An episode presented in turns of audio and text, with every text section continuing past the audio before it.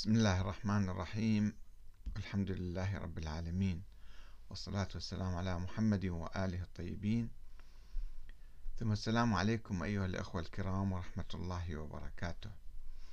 تحدثنا في لقاء سابق عن الروايات المنسوبة للإمامين الباقر والصادق والتي تتضمن غلوا وأفكارا بعيدة قد تكون متناقضة مع القرآن الكريم.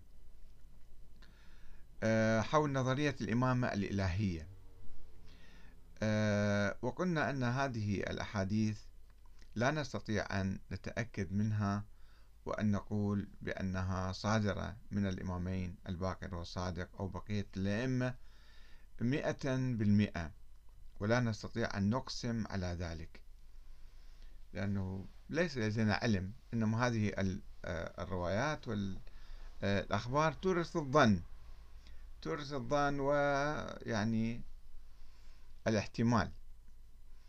آه، وقد ناقشت ذلك مع أحد أحد الأخوة آه، الشريدة من المنطقة الشرقية في السعودية الذي أصر على أن هذه الروايات يعني لا تحتمل الكذب. وأنها صادرة فعلا عن الإمامين الباقر والصادق.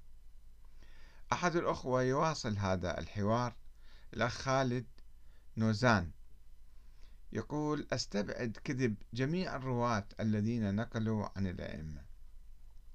فيقول في رسالته أو في تعليقه على اليوتيوب يقول شكرا أستاذ أحمد طيب الله أنفاسك. حقيقة بعد البحث والتحري ليس من المعقول أن كل ما نسب إلى الإمام مكذوب عليه. نعم هناك يقصد الإمام الصادق يعني. نعم هناك كذب بواح كما فعل المفضل بن عمر بين قوسين أنا أشرح أكثر آه الذي آه يعني نسب فكرة الولاية التكوينية للإمام الصادق ونسب إليه حديثا يقول فيه نزلونا عن الربوبية وقولوا فينا ما شئتم. وهذا المفضل بن عمر أسس فرقة اسمها المفوضة أو تنسب إليه أحيانا يقال لها المفضلية. فهذا الأخ يقول يعني هذا آه، مفضل بن عمر يعني كذب بواح. لكن ماذا عن بقية الأصحاب والموالي؟ الذين نقلوا مرويات أئمة أهل البيت عامة ومرويات الإمام جعفر الصادق عليه السلام خاصة. هناك شيء ما أو خطأ ما في مكان ما بالنسبة لي كطالب علم وباحث عن الحقيقة. أستبعد أن أكذب جميع الرواة الذين نقلوا عنهم. وفي ذات الوقت لا أنفي الكذب عليهم. فمؤكد ذلك. قد وقع ولكن بنسبة محدودة حسب تصوري والله أعلم. أنا أجبته بما يلي الأخ خالد نوزان قلت له حتى لو افترضنا صحة النقل عنهم والنسبة إليهم إلى الأئمة يعني فما هو موقفنا مما يقولون؟ هل هم أنبياء أو معصومون أو ينزل عليهم الوحي؟ أم قد يجتهدون ويخطئون أيضا. إذا إحنا اعتبرنا أنهم قد يجتهدون ويخطئون فلا ننظر إليهم كأنه هذا وحي منزل. وبالتالي النتيجة أن هذه النظرية نظرية انقرضت نظرية الإمامة. إذا كانت إمامان الباقر والصادق هم متبنيها فهي قد وصلت إلى طريق مسدود بعد أن واجهت عقبات كأداء خلال 100 150 سنة من نشوئه في القرن الثاني والثالث الهجري.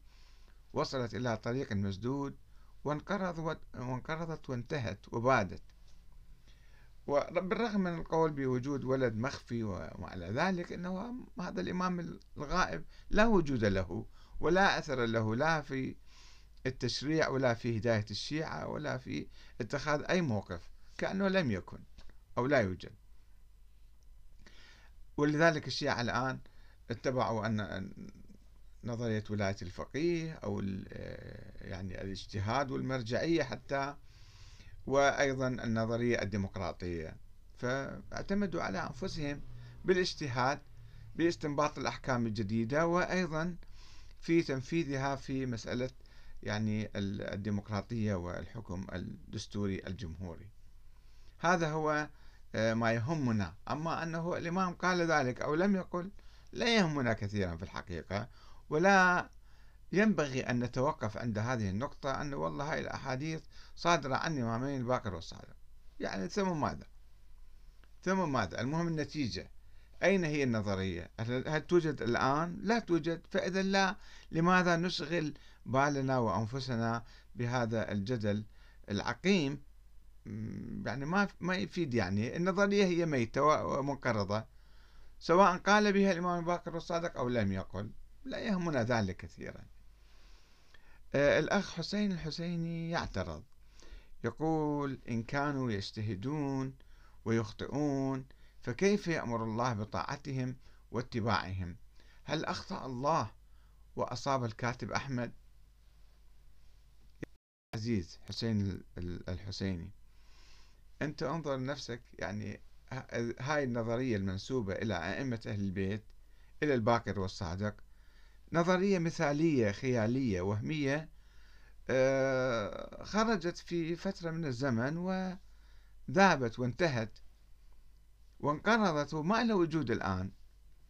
لا يوجد أئمة من الله حتى إحنا نتبعهم. فإذا لماذا تشغل نفسك كثيرا بهذا الموضوع؟ وأنت أشو أو في البداية أثبت أن الله أمر بطاعتهم. كيف الله أمر بطاعتهم؟ وأين؟ يعني لا يوجد لا نص عليهم ولا وصية عليهم ولا أي شيء. أصلا سلسلة الإمامة إذا تدرسها بصورة جيدة لا تجد لا نص ولا آه، وصية. إنما لذلك المتكلمون الشيعة الأوائل قبل ألف سنة كانوا يقولون نحن نبني نظرية الإمامة على المعاجز لأنه لا يوجد نص أو وصية على عدد كبير من الأئمة ولا سيما إذا أجينا من يعني لا الحسن عليه نص ولا الحسين ولا زين العابدين أصلا لم يتحدثوا عن الإمامة ولم يتحدثوا عن الوصية والخلافة وكذا.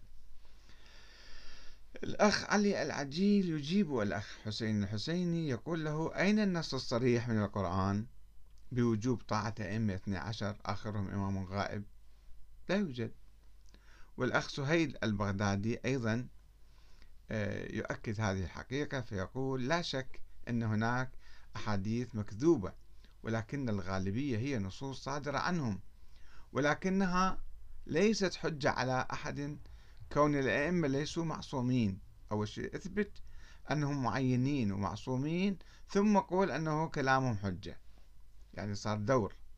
الأخ ينفي هذه الحجة ويقول لا يوجد دليل على كونهم معصومين فهم يخطئون ويصيبون حالهم حال باقي البشر.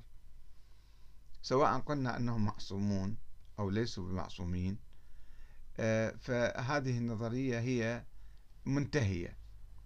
فلسنا بحاجة لتوجيه اتهام لأحد أو تشكيك بأحد. والسلام عليكم ورحمة الله وبركاته.